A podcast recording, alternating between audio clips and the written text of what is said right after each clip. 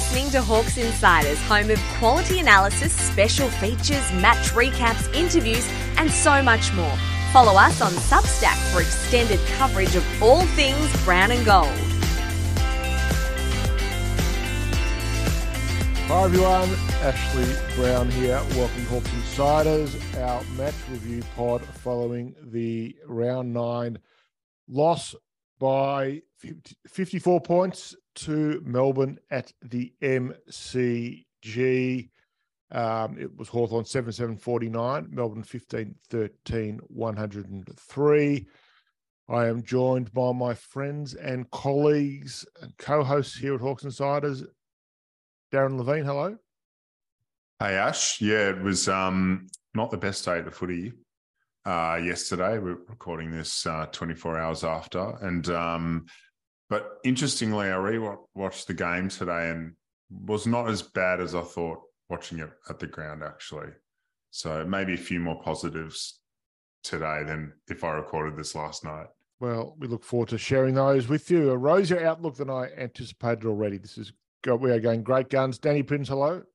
Not sharing the same optimism as uh, as my co-host, uh, Mr. Levine, but good to be here and always good to talk about the Hawks. Uh, good to have everyone here. Um, I'm looking forward to optimism because I told Danny this off air. I, I uh, had to take a phone call on a, a, family matter for about 10 minutes in the third quarter and missed all the excitement. I was at the ground and I had to sit in the stairwell making having a family conversation for 10 minutes and missed uh, first goal for uh, Weddle and uh, McKenzie. So I might have to watch that third quarter again to see all the good bits again as you said, not a particularly great day for the Hawks. It was all over, really. It was pretty self evident after five minutes that uh, this game would not be won. I mean, I think we all knew that going in. Had Melbourne kick straight early. I think they had five points on the board before they kicked their first goal. If that had been three or four goals early, it could have been at, all time shellacking. But uh, in the end, it was a safe uh, nine goal loss. Um, the Hawks uh, had had uh, it was 386 to 389 disposals. They lost that by three. Hawthorn actually had 205 handballs to 165. Melbourne had the inside 50 dominant domination, no surprise, 66 to 41. Both teams went at 73% disposal efficiency. Melbourne 44% inside 50 compared to 37 from the Hawks. 14 free kicks to 10 doesn't happen very often. We used to keep it. Uh, we used to keep a log, I think, didn't we, back in the early days of uh, free kick count? So we don't do that anymore. Um, that that was a Reese's dropped outcome. the ball there. He's dropped the ball there. Yes, too busy keeping stats on a certain individual. Uh, hit outs 38 23 Melbourne's way, which actually we'll talk a bit about Lloyd Miko. He was uh, he did okay. Clearances 33 to 32. Centre clearances 12 11. Stoppages 21 each. Melbourne had 14 more contested possessions. Turnovers, not surprised, 77 69. Hawthorn had more. Marks, Melbourne had 105 to 72. In marks inside 50, this is a telling stat 21 to 5. Uh, contested marks 8 to 10, Melbourne's favour. Intercept possession 79 69 in Melbourne's favour. Not surprisingly, Hawthorn did not lead for even one minute. Tackles 58 52, which when you're losing, but at least you are winning the tackle count. That's an underrated stat in footy. It shows that the intent was there, if nothing else, um, and that is pleasing. Uh, for the Hawks. All right, we'll get into it. You know the drill. We go by player number order when I'm in charge. I know you guys like to mix it up, but too bad. I'm the boss is back, and that's the way we're going. And um, already I'm getting donuts on the on the, the AFL app. So bear with me while I go to the app. I was on the iPad, not working, but I'll keep talking amongst yourselves as I get to my trusted iPhone, and hopefully that will work. And it does. Okay, Harry Morrison, 16 disposals, 11 of 5, four marks, did not score a 59% in the defensive half, 16 disposals. As I said, two contested possessions, um, four turnovers, one intercept possession, one scoring involvement, um, 196 metres gained. My take on Harry Morrison, I've got two takes on Harry Morrison. Number one is that there was one brilliant piece of play on the outer wing, Darren. Might have been where you were sitting that he was involved in the court, affected a turnover, but otherwise, disappointing day from Harry. We've talked a few times on various platforms that uh, we want to think that by come the end of the season, he's not Northland's best 23. He might, that might happen sooner than expected. It's just, he is becoming, he's reminded me of a player who played for Hawthorn called um, Rayden Tallis. Rayden Tallis was a good footballer for Hawthorn in some ordinary teams, and he was almost a bridging player between eras. And I'm getting starting to get the same vibes around Harry Morrison. Um, Danny, tell me about his game. Yeah, wasn't a fan. Um, I wasn't at the game. I've watched it back. Um, what we want from Harry is run, carry, and good ball use. And he's had 16 touches. He's uh, had under 200 meters gained, and that's kind of normally his thing. He's gone at 62.5% disposal efficiency, and he's one of only three players, two smaller players, to to not register a tackle for the Hawks on on Saturday evening. And I just think if you're that involved in the middle of the ground, if you are a midfielder or a wingman and you're in and around the ball, there is there is no excuse to not lay a tackle. Um, normally he uses it pretty well. He didn't today, and if he's not using the ball well, uh, there's not a spot for him in the team. And um, yeah, I I didn't like his game. I give him a four out of ten. Um, and if it was up to me at the selection table this week, uh, he would be in one of a number of changes and one of a number of guys that didn't deserve to hold their spot um, from this week to next week. Number two for the Hawks, Mitch Lewis. He had six disposals, three marks, three handballs kicked a goal. Um, not say too much more about it. Two contested possessions. He had, um, yeah, three marks. One of those was a contested. Gained 100, 117 meters.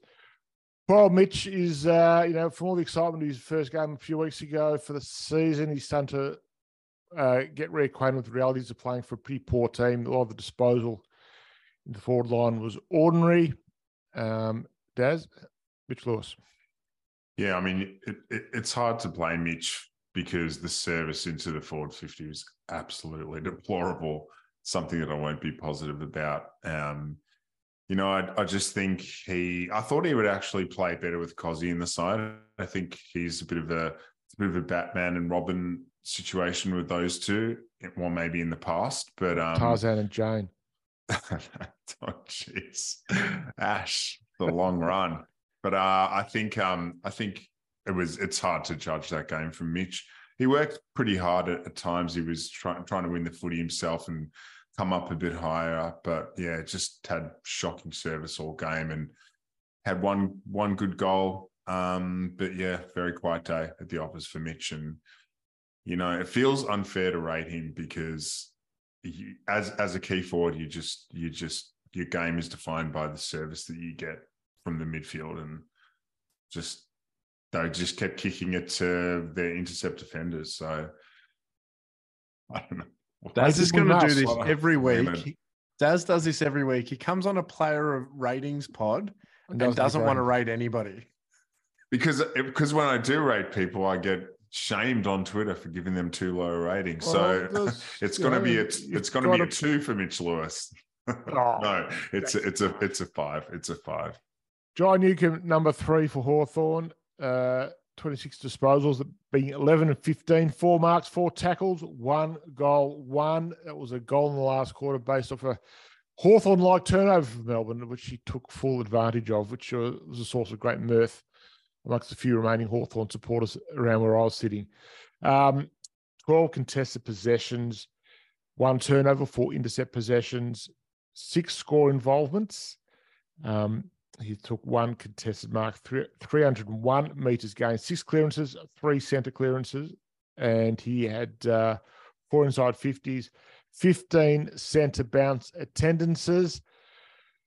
Interesting game in that the Melbourne players dominated the Melbourne's big three, Petracca, Oliver, and Viney were the three leading possession getters on the ground. Yet you you got the impression at the game, Danny and Darren, you were there. Let me know what you think. Uh, the Hawthorn midfielders weren't disgraced by any stretch.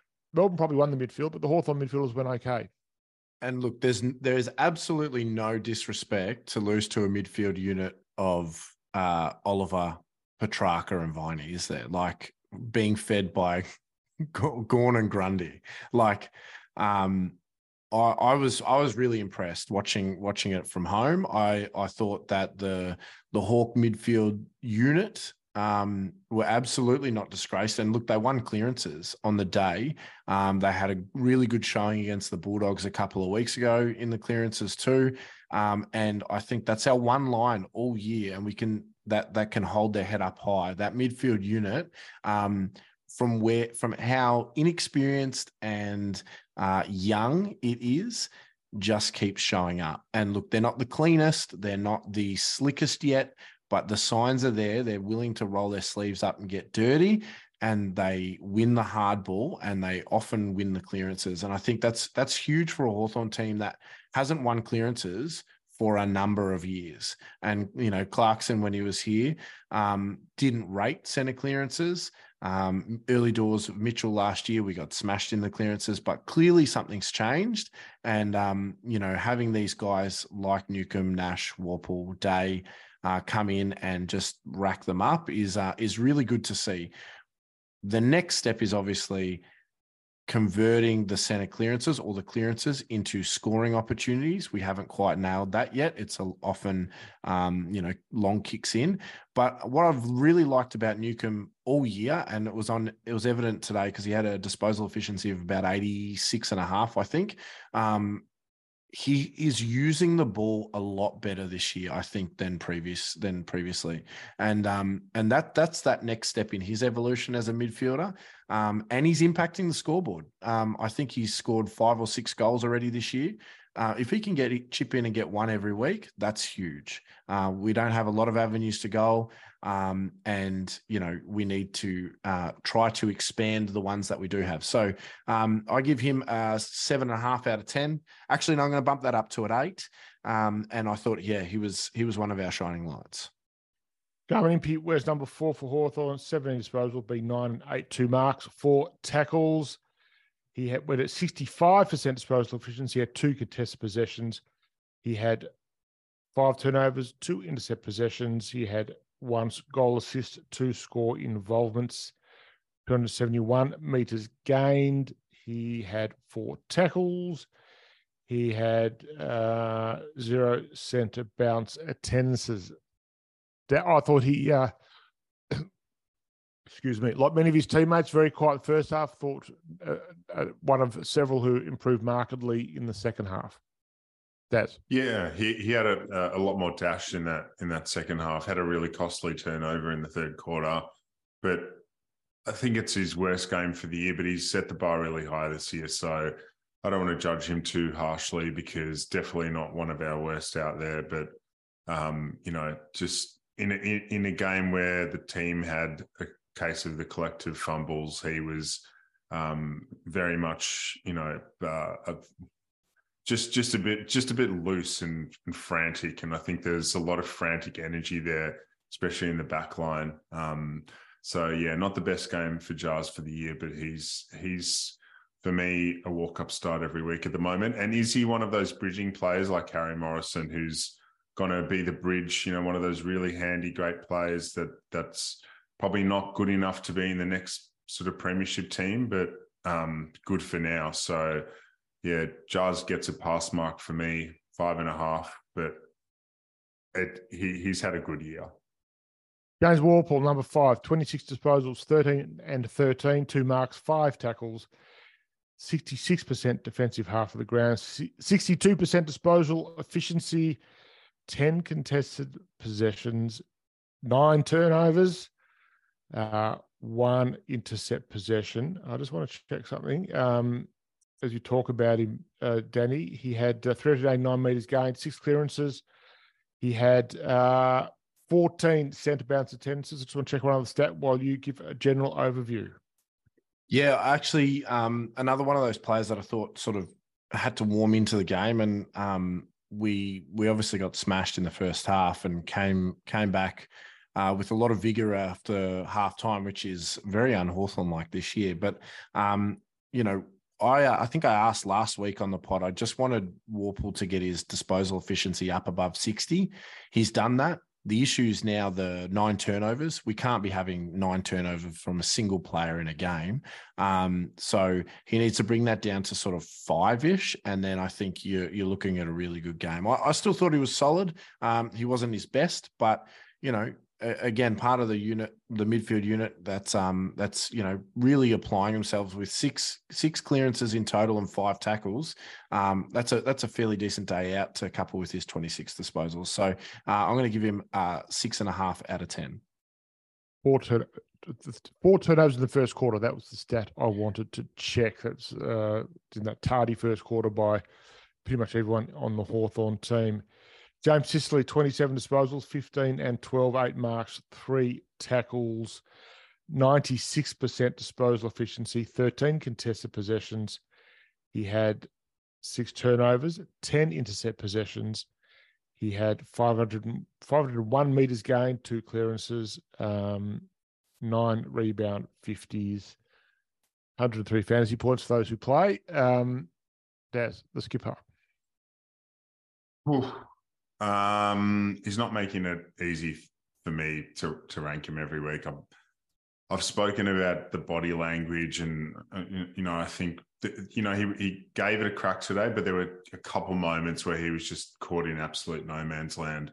Um, one in the first quarter, and Petty took a mark in the pocket, and then again in the second quarter, uh, where Pickett managed to get some really easy separation and get an easy mark, and you know, Sis is at his best when he's playing loose uh, and he's not being uh, held accountable to a man, and that's his game. But the position that he's been asked to play, the the the the way the backline is so dysfunctional still, you know, he's got to he's got to take a, a bit of um, a bit of accountability for that uh, because there were many instances in that game when he was um, just caught up in absolute no man's land and um, just not not working hard enough to to get to a man. So uh, I thought it was another poor game that the stats are going to mask um, for Sis. So I'm gonna I'm gonna give him a five.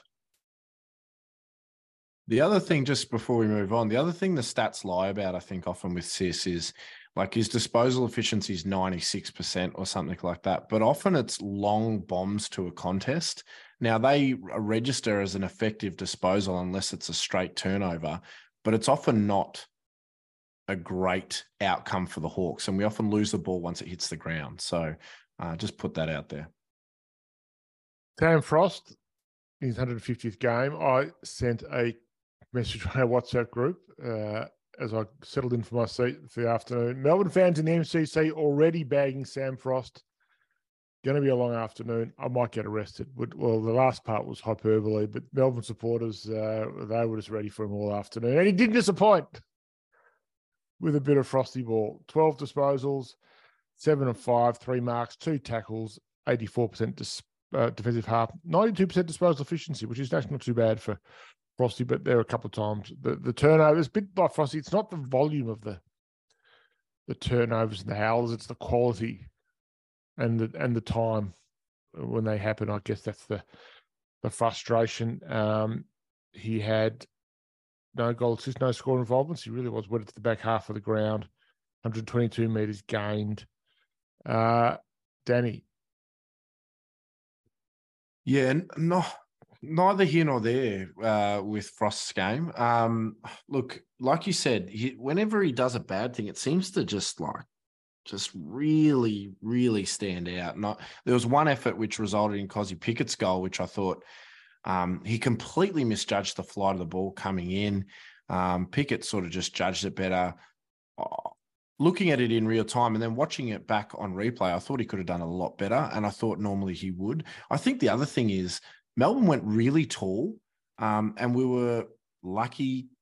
I guess is the right term that Har- Harrison Petty got injured and had to be subbed out, only for then James Blake to be subbed out as well. But um, we got killed uh, up forward in terms of Melbourne just kept pumping it into the same area, and Van Rooyen or Gawn or Grundy or Petty or whoever it was, they were just taking it in turns to um to to take marks or create really good contests, which their smalls got around as well. So um can't get a, a good mark from me. I'll give him a five, and that's just because it was his 150th game. Changkuoth Jiath, number nine, 16 disposal, 10 and 6, three marks, three tackles, 62% disposal efficiency, seven contested possessions. He had four turnovers, five intercept possessions, three marks, 207 meters gained. Um, CJ, I thought started okay. He was very vibrant early, but then was pretty quiet afterwards. I'm thinking I wouldn't be surprised if he's carrying some sort of injury. He's just it's just not working for him. Doesn't have the fluency in his game. Um, it's good to have him back, but I'm just not sure where he's at the minute. I know a couple of very critical of him in our group um, about his output at the moment. Darren, this is your account this week. Yeah, look, I'm I'm very much of this. We're a better side when CJ's in it, um, and I think it's because he works really hard all game. Um, he's in in and involved. He does a lot of the, you know, ball hits the deck. He's there. He turned it over, I think, three times in that game, and they all were spectacular turnovers. And I think everyone remembers those. But it's the one percenters and the little things that CJ does that I think makes us a better side with him in it. Um, he's, I think he's got a bit of the Dylan Moores this year in that he's just trying too hard. Um, and it's not yeah, working we'll for him. I want to talk about Dylan Moore in a bit more detail. So yeah. Well, the harder he tries, I think the more it doesn't work for him, and he's very fumbly this year. I, I don't know sort of what's going on there, and I think a big a big factor in why we've kind of gone backwards it seems in our performances is um, you know that group that the Dylan Moores, the CJs, etc. I think are just very much down on on last year. But does he have the skills and the talent and the drive and the passion and everything you want to be in the next premiership team? I think absolutely, and I think we've just got to persist with him. Um, he's still 23 years old. I think people forget that because he's been in the system for a long time and it took him a long time to develop. So I'm always going to defend CJ. And I think the costly turnovers really, um, you know, they're, they're spect- spectacular and we focus on that. But I, I, I think he, we are we are a better side with him in it. So I'm going to give him a um, I'm going to give him a five and a half. 12 disposals in the first half, four in the second.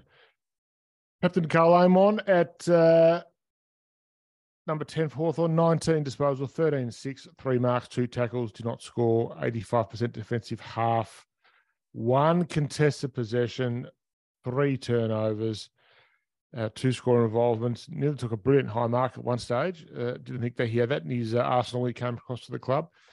Um, 366 meters gained. That uh, three re- rebound 50s. That is about the sum total of his game, Danny. Yeah, and that mark was ill advised. like there was no cover at the back. If they if you didn't if you didn't mark it or at least make contact, that's over the back and probably a demon demon goal. So um yeah, in, interesting time to think think that you know you're you're Cyril Rioli um, in the back half. But um, look, it wasn't it wasn't uh, Karl's best game um, at the Hawks, but um, I think he's been overall a really solid addition to this team, and he's definitely our number one wingman. I'll give him a five and a half. I thought he was okay, but there was nothing to write home about. But then, other than the sort of midfield unit, there was probably nothing to write home about across the board this week. So, um, yeah, five and a half for Karl. Number 11, Connor Nash, fast becoming a favourite here at Hawks Insiders. 27 disposals, seven kicks, 20 handballs, one mark, four tackles, uh, 56% offensive half, 78% disposal efficiency, nine contested possessions, three turnovers, three intercept possessions, one score involvement, one mark, which was contested, 203 metres gained, one of his four clearances was a centre clearance. He had um, 19 centre bounce attendances, which I think puts him the makes him the clubhouse leader at the moment. Darren. Yeah, it was a good game from Connor, and you know he's continuing. He's, he's having a bit of a purple patch at the moment. I think in terms of stats, didn't feel like he imposed himself in the contest as much as he had over the past few weeks. Um, but as part of that midfield, I think if you look at our team, obviously that midfield unit is the one that's really gelling at the moment, and I wouldn't do anything to to mess with that. Nash, Newcombe, Day, Worpel, they're all really complementing each other so well, and um, just all have different traits and attributes. And um, yeah, really liking what Connor's bringing every week, and he's just got to got to keep going. wasn't as damaging as he's been. He wasn't as physical as he's been, but um, you know, the, the, the stats uh, don't lie in his case. He had, he had another really productive game. So I'm going to give him a seven and a half. Oh, seven. That's very, a little bit high, but anyway. Maybe good. seven. Number 12, Will Day, 29 disposals, 10 kicks, 19 handballs, one mark, three tackles, 69% disposal efficiency, 14 contested possessions. He had seven turnovers, five intercept possessions, three score involvements, 294 meters gained, uh, five clearances, three of them were centre clearances. He had 17 centre bounce attendances. I think that makes him number two for the day. Um, Danny, he's the fan favourite now. He his career arc is going along beautifully. I thought he's been untidy with the footy, and the stats, some of those numbers bear that out a little bit, but uh, still a pretty good game. Uh, arguably Hawthorn's best player on the day. Yeah, he's a star on the rise, isn't he, Will Day? Hawks Insiders' own Will Day. Well, he's um, also AFL.com.au's uh, own. Yeah, Will just Day. piggybacking. Cal, Cal, did a very good interview with him. He might have got a couple of questions from uh, talking to a certain journalist in his research beforehand, but uh, if you haven't seen on AFL.com, really good chat to Will Day as well. Nearly as good as his chat with us. Yeah, nearly is the key word there. But um, Will is definitely, and no wonder, no wonder the mainstream media want a piece of him now. Um, we obviously got him very early, but um, you know he is legitimately the best player in the Hawth- at the Hawthorn Footy Club, and um, you're absolutely right. I was I was going to come and talk about Will and talk about you know we know what he can do now. Now we need to work out how where he goes to to get better. The next step is to be a bit cleaner to be able to un, understand and navigate his way through the attention that he's going to inevitably continue to receive um, and you, and try to use the ball more by foot than he does by hand. Um, you know he is when he's in a bit of space when he has the opportunity he's a great user of the ball by foot. We don't have a lot of those players. So he's the one that we want to see kicking the ball inside 50. Um, and at the moment, you know, if we got a, a, split of 10 and 19 kicks to handballs, that's too, that's weighted too yeah, heavily. Needs to be, he needs to yeah. using the ball by football. It needs to be the other way around. Like we're, we're happy for Connor Nash to get his 19, 20 handballs, but not Will Day. Yep. So, um, you know, that's probably the next area of his game he works on is try to change the balance of his disposals and also then try to use it a little bit better. But, like my my goodness, his his rise from you know halfback flanker that people were questioning last year because of injury and a little bit of inconsistency to straight up Hawthorn's best player inside nine rounds is unreal, phenomenal. Uh, I'll give him a seven and a half. Um, and I thought. I thought he was. I thought he was fantastic, and and actually, I think I might have given John Newcombe an eight before. Did I? Um, Will, then I have to give Will Day an eight because I actually thought Will Day was slightly better than John Newcombe. So there you go. You get an eight. Now, with thanks, well, sorry. Now, with thanks to our friends at Ticketblaster, we gave four medallion club seats, or four medallion seats, as they're probably better known, to the weekend's game. We gave them away to friends of Hawks Insiders. So thank you to our friends at Ticket Blast, which is nearly 20 years old and have the best tickets and packages around for all your favourite sporting events, including Hawks games, anywhere in Australia. Well, at Hawthorn only plays Australia, so therefore self-evident.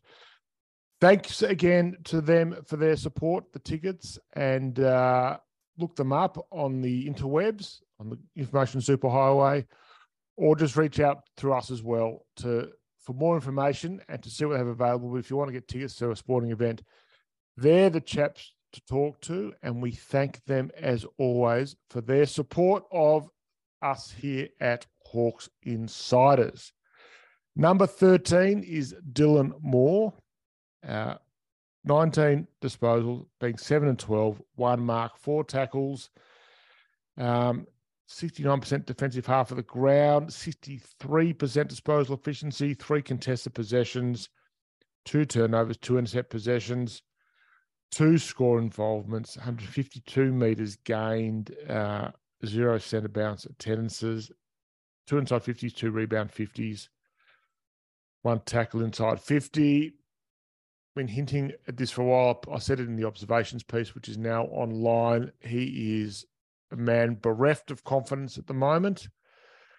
Someone pointing to how hard he's working away from the ball, that might be right, but he's with ball in hand, he has taken, unfortunately, and we hate saying this because he is clearly one of the, you know, the fabric pieces of the club. I'm concerned that you know he's had such a stellar ascent through a couple of years to the vice captaincy of the footy club. Sometimes you know to be a bit selfish in your approach to your footy. I'm a bit worried that being a vice captain of the club has actually been a retrograde step insofar as his footy is concerned. I think he's sadly out of form. Um, I don't think he should be dropped or anything like that, but I have my concerns about him at the moment. Uh, am I too harsh, Darren? No, I don't think he should be dropped either. But I, my big concern is that whether he's hit a ceiling. Um, that's the thing that keeps me up at night about Dylan Moore. Um, I think I think to his credit though, he knows he's in not a great period of form, but he's working super hard. Um, he's I think he had uh, 25 pressure acts, just you know working up and down the ground. He's kind of like in no man's land though between forward and back. He's just kind of not on the wing. I, it's hard to know what position he's playing, and maybe he's been given jobs that I'm, you know, probably too simple-minded about football to understand. But uh, it just feels like he's a bit in no man's land at the moment. And for Dylan Moore, we want him to be kicking goals. We want him to be laying tackles and getting involved and you know being aggressive and just just kind of not seeing that. It's just just another real kind of nothing game of hard graft um, with no goals to show for it and very li- little attacking intent. So yeah, it's um, he's in a hole and he's just trying to dig himself out of it and trying really hard to his credit. He um last year, if you about Dylan Moore, he he was a burst midfielder. He could run through the midfield. Um, and provide some spark, and he was good at it. We we you know speculated is he going to be part of the midfield rotation full time going forward because he's clearly too good just to be playing as a small you know deep small deep forward. Um, so well, they've got him more playing as a as a high half forward at the moment, or you know pushing up into the wings and even into half back, but it's just not working for him at the moment. A couple of times with ball in hand, right? I was in the MCC members a couple of times on our wing. Um, on Saturday, just just very shaky, made poor decisions, fumbled, very fumbled. CJ's in the same boat. It's amazing the two of them were so close, uh, and so, uh, such great mates, both sort of taking a bit of a backward step this year, just as their star was supposed to have risen. Danny, I just want to get your thoughts on Dylan Moore before we move on. Yeah, I think sometimes when you take on a leadership role, like you said, Ash, um, there's an adjustment period. And I think we're seeing that with Dylan Moore. I'm not so worried. I know Weesey said it uh, last week or the week before. Daz has um, sort of said suggested it there. I'm not worried that he's reached his ceiling. I think I think we'll see the form we saw last year. I just think maybe it's taking a little bit of time for him to um, adjust to the different expectations of being a leader at an elite sporting club. Um, you know, I've done it at a very local community level, stepping up um, into captaincy at a young age, and it it it's very all consuming. Um, it takes a lot of your brain space. It takes a lot of, and it takes a little while to adjust to the expectations and the responsibilities. So my thought is he just needs to find that balance within balancing his uh, responsibilities as a leader and his responsibilities as a footballer. And I think maybe we might see the, the sort of the better side of that in the back half of the year. Um, but yeah, there is that is a real thing, and I think you know he's doing it at quite a young age, and um, you know it's it, it just takes some adjustment. And look, it, the form's not great, um, but you know these calls for him to be dropped can get in the bin. Honestly, um, he's he, even at this stage, he's still one of our best um, 22 players. So I, I don't want to hear that. But um, yeah, I'd like to see him just to be a little bit cleaner and just yeah, get a little bit more reward for effort. Uh, Danny, I'll keep the mic going. Blake Hardwick, 24 disposals, 12 and 12, six marks, two tackles, um, 75% disposal efficiency, five contested possessions, five turnovers, eight intercept possessions, five score involvements. All his marks were uncontested. 450 meters gained, one clearance, eight rebound 50s, uh, five one percenters. It was, I didn't realize until looking at the stats prepping for this uh, recording that he had 24 had the footy 24 times. That that kind of surprised me. I didn't I didn't notice him that much, but um I thought he was solid enough. I just um yeah, I didn't realize he'd had it 24 times. It's one of our leading disposal getters on the field. So um look, um I think he's in pretty decent form, Blake Hardwick. Um it wasn't a, a game that I'd just go, yep, like that's the dimmer Hardwick. Um, but yeah, no, he was he was pretty solid. Six and a half out of ten for me. Lachie Bramble, number 16, 14 disposals, eight and six, four marks, a tackle, 62% disposal, uh, defensive half, five contested possessions. He had three turnovers, one intercept possessions, two score involvements, one score assist, 208 meters gained. He came onto the ground midway through the second quarter when James Blake could not run due to a corked quad. Um, I thought he did okay. I thought he did okay. I think, and we'll talk about uh, a player who may have gone past him from a similar sort of role a bit later in the podcast. But uh, I didn't think I saw some flashes of Bramble that we all loved back in 2021 uh, on Saturday, Daz. Yeah, I thought he was good. I, th- I thought he was um, a big reason for one of the reasons for our turnaround in that third quarter. And he used the footy pretty well. And on a day where most of our players uh, weren't doing that. So he had a beautiful delivery to Breust um, with a lot of depth on that kick over in the third quarter um, that led to a goal. I, I, I think he had a really, really good game and he's find, finding a role as an impact sub. I don't think it's a role that anyone really wants, but um, he's he's coming on and having an impact. So yeah, can't really ask for more than that. And um, I, am not sure where his place is in the team long term, or you know whether he is one of those transitional players, or whether he's going to get a lot of minutes barring an injury um, on another player. But yeah, he he he did all right. So I'm going to give him a. I mean, it's it's three quarters, so it's another tough one to rate, but five and a half, not six. I'm going to give him a six. Lloyd Meek, 14 disposals, 3 and 11, one mark, six tackles, kicked a goal, his first for Hawthorn. He had uh, two turnovers, two intercept possessions, three score involvements. He had two clearances. One of those was a centre clearance, um, 20 hitouts uh, from 63, 20 centre at bounce sentences, 63 ruck contests. Um, obviously, with Ned Reeves being the late withdrawal that everyone knew was coming, um, it was going to be a long afternoon. We feared a bloodbath, uh, like many Hawthorn supporters with WhatsApp groups. It would have been a long discussion about, my God, what are Gawn and Grundy going to do to poor old Lloyd Meek? But I actually thought he played a great game. And if I was doing best players, he would have made the Hawthorn best players. I thought he battled game, game, gamely. I don't think Gawn and Grundy, uh, Gawn and Grundy influenced the game as they could well have. Um, I think he was entitled to think it was a pretty good day, apart from kicking his first goal for Hawthorn. I think he would think it. Oh, second was it? Yeah. Uh, okay, we second goal fourth, and they got about him. Uh, they got about him like it was his first. Um, I think it was a pretty good day at the office for him, and he should be well pleased. And uh, they just want to get continuity. They get him and start getting him and Reeves to play because Reeves is coming good as well. I mean, where we talk about the improvement in the footy club, the rucks is one position where it's coming from. Uh, anyway, that's, that's enough what I think. What do you think, uh, Danny? No, spot on. I'm nodding feverishly away here in the in the corner. Um, I I'm actually glad that it was.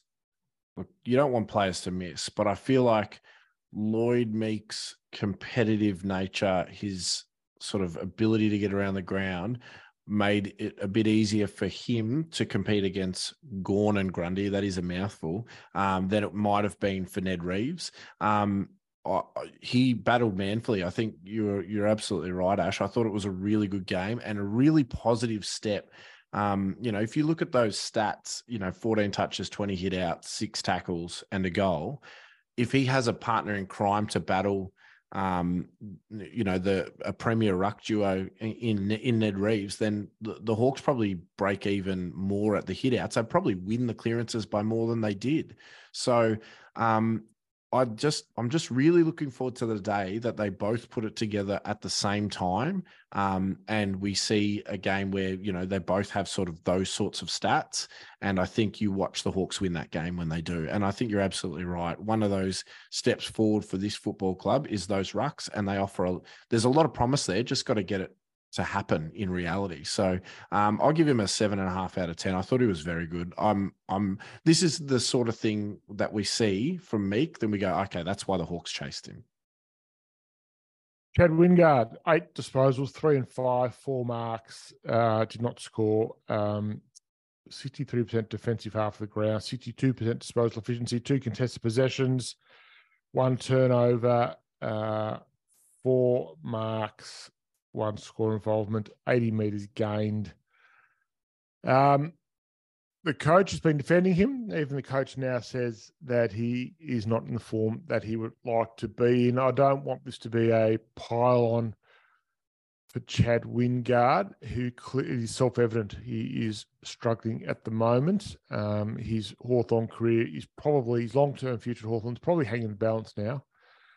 Um, there is evidence to suggest that, uh, and I put this in the observations, that next week we may see Wingard brackets managed on the ins and outs. I think next week against West Coast is a really good opportunity to look at Brockman, Butler, and Breust and whoever else in the small forward and to see how that goes, especially if, if Meek uh, and Reeves don't both play alongside and with Lewis there as well felt bit sorry for him. It's just not working out for him. I think he's trying. I just think he's it's just nothing is going his way at the moment. He was one of those forwards, I think, before I hand over to you, Daz. The delivery didn't help either, to be honest. I mean, it wasn't a great day to be trying to get a kick in the Hawthorn forward line, and that probably a contributing factor, but uh, he's battling.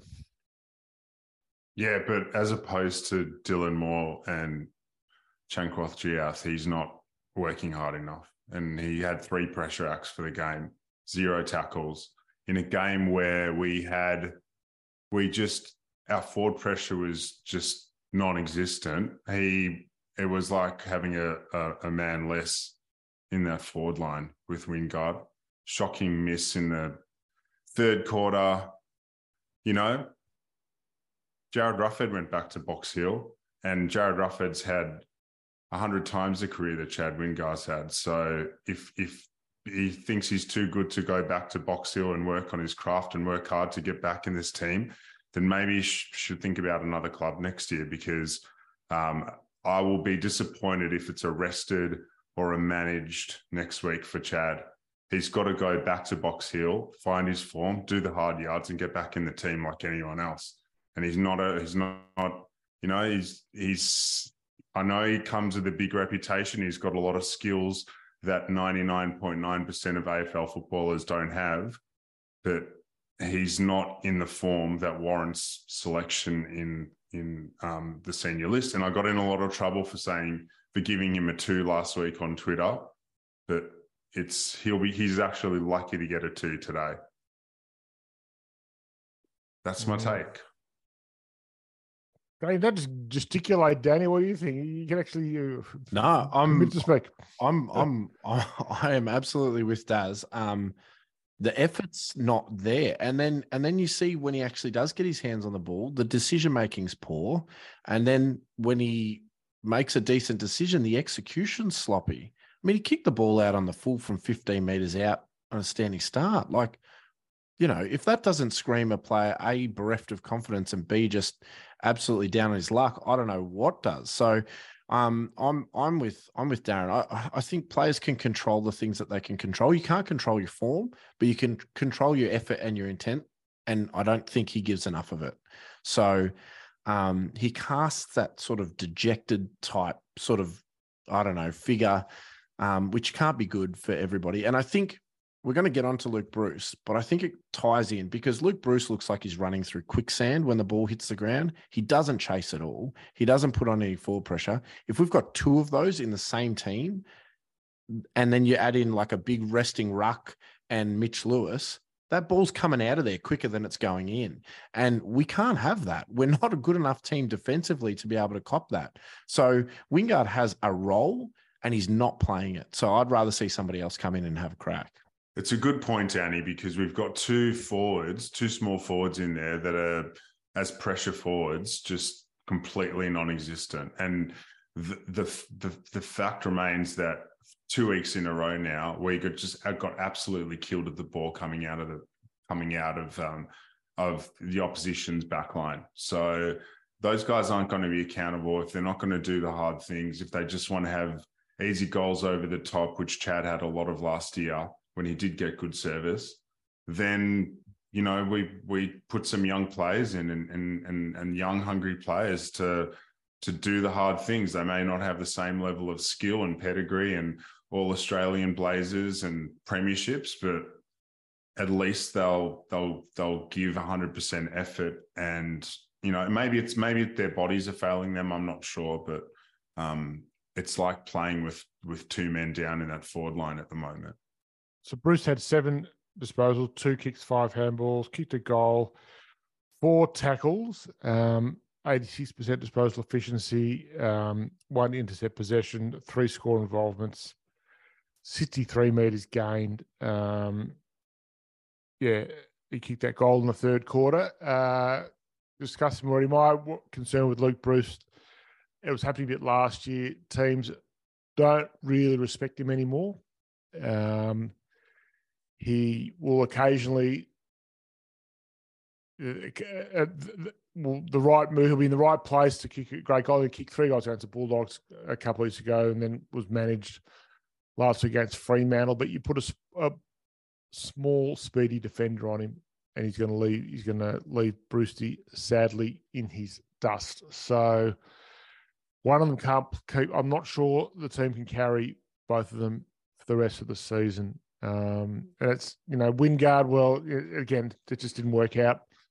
The trade that uh, Clarko thought was a good idea at the time. Luke Breust was an icon of the footy club. You know, he chose, who has chosen to finish his career at Hawthorn, and we admire him and salute him for that. But uh, it's not quite working out at the moment either.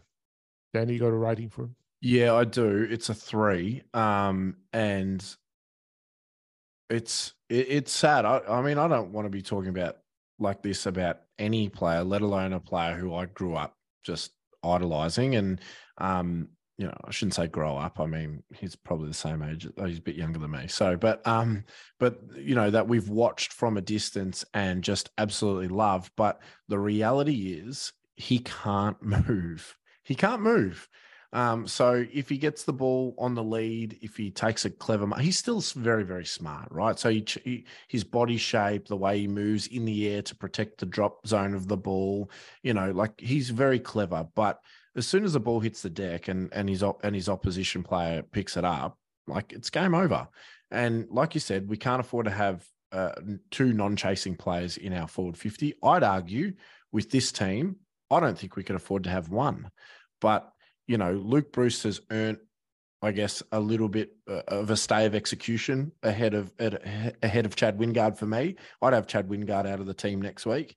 But if if this is the kind of output we're getting from Luke Breust, I hate to say it, but then by the end of the year, he shouldn't be in the team either. And we should we should be playing Brockman, Butler, um, and and somebody else. You know, um, Yeah, I, I really want to see Butler and Brockman play. I want Butler to get a. we'll talk about Butler shortly. You know, I'd see Butler get a run of four games where he knows he's he's going to be in the side, irrespective of what goes on. Uh, speaking another guy didn't chase at least early on, uh, J- Jacob Koschitzke, eight disposals, three and five, kicked behind. Did you like my message to the group? Oh, Ash, you're um you're a hard man on Cozzy. you always have been. But uh what what was it? Hands of stone, feet of slate. He missed Oh, that shot. That is, that is harsh. quarter. It was just so predictable. You just knew. You just knew he was going to miss it. I know. It's he's such a confidence Just player. knew he was going to miss just it. It was just so sad. I mean, if he kicked that goal again, it didn't make they would have been up and about and everyone because he's a popular player with the group, and it would have been that all 18 players would have run to him and got around him, and it would have got the crowd excited and what have you, and just so just sailed to the left. Uh, God, here we go again. I'm feel sorry for him. I thought in the second half he, you know, thought his first half, like so many, was really, really poor. Um, I thought his second half, he at least he one stage he actually he hit he ran through someone in the second half. He, he made a couple of Melbourne earn a kick. So I think he got a at half time and someone just said, just go around and hurt some blokes and just use your use your physicality, be physical. So from that aspect, I thought it was a better second half from him. Um, what else have we got here? Uh, he two one goal assist, two score involvements. He had uh, seven contested possessions, so that's something to hang his hat on. 60 meters gained, um, 16 ruck contests, and he had three hit outs. Uh, who are we up to? Me, unfortunately, because Yeah. I've been one of the big Cosby defenders, and I keep talking about his age and he's going to come right. And then every game he gets back in the side, he makes me pay. So I know where you're coming from, Ash, and it's it's hard to disagree really at this point. But just taking him out of the side and putting him back at Box Hill, what what kind of message does that send? That if you if you make mistakes and you you know, it was a hard day. It was a hard day for forwards. I would have loved for him to kick that goal, and I think that would have set the tone for the day for him. Um, I, I, I still think there's something there. I just, I think too, though, maybe the forward experiment is just we've just got to maybe develop him into the the key backman that he was drafted as. Um, and you you you look at the other end, and you look at Van Rooyen and how quickly he's come on as a key forward. And maybe that's the solution draft key forwards instead of trying to turn uh, kids that have played uh, fullback their entire careers, try and turning them and try turning them into forwards. Maybe that's just, it doesn't work. And in the case of Emerson Jekka, don't take a forward and turn them into a half backman. So, yeah, I, I feel bad for Cozzy because, again, another player in absolute hole. But I agree, he did come out and uh, put his body around. I think he took Jakey Lever out as well at some point. So I'm going to give him three. Cam Mackenzie, 14 disposals, seven and seven, three marks, two tackles. His first goal in the brown and gold, 64% offensive half, 86% disposal efficiency, uh, four contested possessions, one turnover, uh, four score involved, one goal assist, four score involvements. 213 meters gained, one clearance, as I said. Uh, he had seven centre bounce attendances. I was starting to think that the Hawks are a bit like an ice hockey team where you, you have sort of shifts. First shift for Hawthorn is um, is Day and Nash and Worpel and Newcombe. And the second shift will be guys like Ward and Mackenzie and uh, one or two others whose names escape me at the moment. Who that's how it's going to work. Eventually, fourth, and you find roles from elsewhere on the on the ground, and they come and do their shift in the middle. Um, like the goal, because he's had a couple of opportunities and he's fluffed till now. He uh, again showed enough to me, da- uh, Danny, that he should not play too many more games at Box Hill. No, I I agree. Um, I, I really like the way he moves, and people have commented on it that it, it reminds them of a young Sam Mitchell, and I think you might have said that Ash early doors. And, Well, the, and the hair and the numbers. The yeah, but it's it's also the it's also the sort of the the upright stance when he runs. Um, he's obviously a fair bit bigger than Sam Mitchell, but there's something about the way he moves too that looks very Mitchell-esque, and he uses the ball really well. You don't often see him turn it over, so he went at like 86 percent uh, today. He had he kicked a goal, he had a goal assist. He had four score involvements. Um, you know, he only got it 14 times. You'd love for him to get it 24 times. Um, but this is a guy in his like sixth game. Um, you know, it's it's solid. I'm I'm gonna give him a five. Um, I I see I see what he could be um with Cam Mackenzie, and I think it's a 250 game player that uses the ball really smartly, really well um, when he gets it, and you can't have too many of those. So I think eventually he takes over from Worpel or or Conor Nash as a midfielder, but that's in like you know at, the earliest in a full year's time, at at the latest in a couple of years' time. Rating?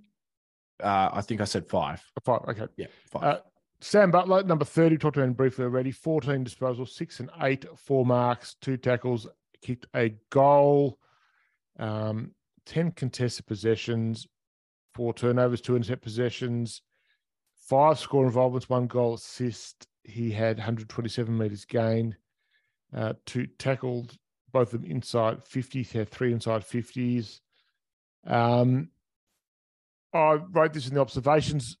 I've never been as much of a fan of his as some others. I haven't quite seen it in him, and I know that the club's already given him locked him away for another two years, so they're clearly fan. And they're probably thinking for the lock him up for the post Luke Breust era. So I sort of get all that. But watching him closely on Saturday, I just saw glimpses, and I can't even describe what they were or or in any adequate fashion. But I just saw enough there to suggest that he is worth persevering with. He still could yet be a player. He likes the physical side of the game. He is clearly talking about the lack of forward pressure there, that he could be a solution to that. So I am not aboard the Sam Butler bandwagon yet, Darren, but I am looking to online to buy some tickets. Yeah, and you sh- and you should buy him, Ash, because he worked really hard that game. I don't know if you've noticed this, but he was up there with Ed Langdon as um, covering the most distance on the ground, fourteen point seven k's to Ed Langdon's fourteen point nine, which is super impressive. Um, and that's a that's a stat that you that you'd want to see out of a player in their second year. He you know doubled the tackle tally of Chad um, you know, put himself about. Probably should have kicked two goals. He he missed a really easy one, but he's a He missed an easy one because no one told him he was hot. Yeah, that's that's A right. bit of that happened actually. Yeah, there were there were there were a few moments like that when players just weren't weren't told. Um, and that and that's what I mean also about leadership and that sort of vacuum of leadership, especially in the back line at the moment. Um, but yes, Sammy Butler, I feel, has got to keep his place in the side and he's got to get a run now. He's done enough for me. He's a serial pest, which I really like about small forwards and tenacious player. Um, you know, doubled the possessions of Chad and Breust. And I think that's because he just worked harder than them all day. And he's the future of um, that mosquito fleet that we have in the forward line. And I'm looking forward to seeing him actually working in tandem with um, Brockman and and also Fergus Greene, I hope gets another chance to come back in next week. So I'm going Um, to give um, Sammy Butler just for running running his ass off uh, a six. A six, very good. James Blake had two, one disposal, two tackles before getting injured. We're not going to bother with a ranking for him. But unfortunate, it was his chance, first one of a while against a, a team with uh, several tall forwards. He's got a core quad. We'll find out during the week what their thinking is around that. We'll find that out uh, around, I guess, on Tuesday. But we certainly liked, in theory, the idea of having two key defenders to free Sicily up as the third defender, but they've just got issues in the back line. They can't get the right mix there. It means Scrimshaw getting squeezed out. They've got too many similar types of players. None of them stars. They've got a bit of work to do defensively. Kate Simpson is having a very rough first year as the defensive coach at the footy club. Okay, we're going to get to two of the finish off with two of the bright spots of the day that I thought anyway. Number 37 is Josh Weddle. 15 disposals, five and 10, four marks, one tackle, a humongous, would have been a super goal in the old uh, Wizard Cup, Danny. Would have been worth nine points that goal. Don't you worry about Forgot that. about the super goal. 55 metres out from goal. 80% defensive half, uh, two contested possessions, 93% disposal efficiency, um, four turnovers, three intercept possessions, 394 metres gained. Um, I don't have the stat data. If you want to look up while we talk about him, how far he ran, because he's got this huge tank that was noticeable about Josh Weddle was that he covered the ground beautifully and he was running really hard and presenting at the end of the game. The the uh, the uh, fitness tests he went at the start of the year, uh, it's evident why he's got a, a massive, massive tank. Um, I thought he looked lost a couple of times early on in the game, but uh, improved as the game went on. Really exciting. I just thought it was an exciting development to watch him play. I've had a theory. I don't know if you guys agree that he's sort of designed to play in the MCG. He just looks like an MCG type of player. Um, and great to see him get that first goal. So I thought it was an encouraging display. Danny. Yeah, def- definitely was. Um, he still played 80% of his game time in the defensive half, but it looks like a freer role than what he's had previously, which he's been on the last line the last couple of weeks. So um, to see him getting up, to see him getting involved in the play, to see him being able to kick his first AFL goal, which kudos to him and Cam Mackenzie this uh, this week. Um, yeah, it was just it was really encouraging, and and 15 disposals doesn't jump off the page, but um, but you know it's important that these guys feel the footy. They they get used to playing at AFL level, and I think you and I, Ash, talking off air, you know that um, you just got to keep him in the team and find a spot for him and find um, you know roles for him to be able to learn on the fly because clearly he's a phenomenal athlete. Um, he's a prototypical AFL size. Um, he runs all day, um, but you know they just need to find that that right spot for him as he develops. I think you can clearly see what the ceiling looks like. Um, I'm giving him a, a six for this this week. Um, and you know more of that please if we can keep getting that every week and then slowly incremental improvements on it um, then you know we're going to be really happy as fans they push him to a wing, and do they uh, squeeze Morrison out, and then you bring one of, and then you bring Scrimshaw back into the back line? i mean if you're asking me i would um, i i'm not sure um, that our coaching staff and selection team will do that because um, I think they value the experience and leadership in those wing positions, which are important positions on the field. But I mean, you know, I I'd like to see the experience. I mean, we've got nothing to lose, right? And if you're going to do it, if you're going to pull the trigger on it this week against West Coast down in Tassie, is probably the the right time to do it. They're like, if we're not going too well, they're, you know, they're not they're not any better. Um, so I'd be I'd be absolutely doing it. He might be playing against some WAFL reserves player this week. So um, yeah, pull the trigger on it and just please, whatever you do, get Jack Scrimshaw back in the team. Yeah, I wrote in the um, observations I'd like someone that I'd like the the coach to swallow some truth serum this week and tell us what's going on with both Scrimshaw and um, DGB. Okay, the last player is the player that when he was drafted, he just cried out as exactly the sort of player Hawthorn needed. The, the the the raps on Seamus Mitchell were that he could run, and he was a smart decision maker, and you could use the footy and use the footy at speed. And it's all coming true. And you know, it looked like he was going nowhere, and he was on everyone's list to be cut at the end of this season. But here we are, after three games, he is probably going to be Hawthorn's first Rising Star nomination for the. I think he still uh, just gets it there in his third season. Usually in the third year play, you can still get it uh, a nomination. 27 disposals, 15 12, eight marks, one tackle, 75% defensive half, 63% disposal efficiency, four contested possessions, has seven turnovers, seven intercept possessions. Um, he had eight marks, all uncontested, 383 meters gained, nine rebound 50s. Um, yeah, I am warming to Seamus Mitchell very quickly, Daz.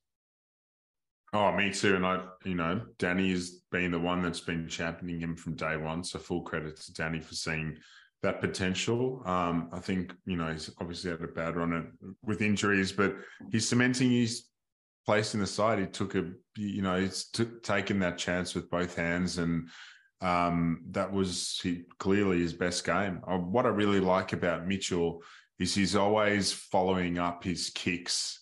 If it's a short kick, he's whizzing past, trying to get a hand a handball and continue continuing the run. Um, he's pretty electric off half back, which is interesting because he was drafted actually as a small sort of forward. So I wonder if that that is he's back there to work on his defensive game, or they just prefer him. Um, and I think I think it's actually suiting his game a bit better to be playing behind the ball and to to setting to you know to set us up from the back. Um, but yeah, it's it's why why we're going to the footy now to see players like Seamus Mitchell come on, and I think he was a player you're talking about, Ash, as a replacement for for Bramble or having gone past Bramble, I assume. Yeah, I think he has. I think he's gone past Bramble. Yeah, it's not it's not hard hard to see why. And um, you know, as much as I do rate Lachie, I, I think Seamus just has that elite kicking, that explosiveness um, that that maybe Lachie doesn't have in his toolkit just yet.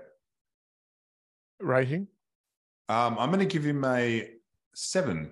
Thought he was terrific it's interesting with Mitchell. He's a shows Mitchell. He's a bit of victory to the conditioning staff and the development staff to get him from where he was. He he must have been very low in confidence at the start of the season, uh, or at the start of preseason, I guess. You know, given he pretty wretched couple of years at the footy club to come through from that stage to where he is now. Um, you know, it was a huge. It was, a huge selection. He came into the Giants game, gather round looked very accomplished, but you weren't sure. But he's uh, he's he's held his held more than held his own. So it's great. So it's again the green shoots that third quarter gave the, the you know bloody Hawthorn was all right because they're just doing just enough to keep us interested in the season. That third quarter and Weddle and Mackenzie and Mitchell's form and Meek.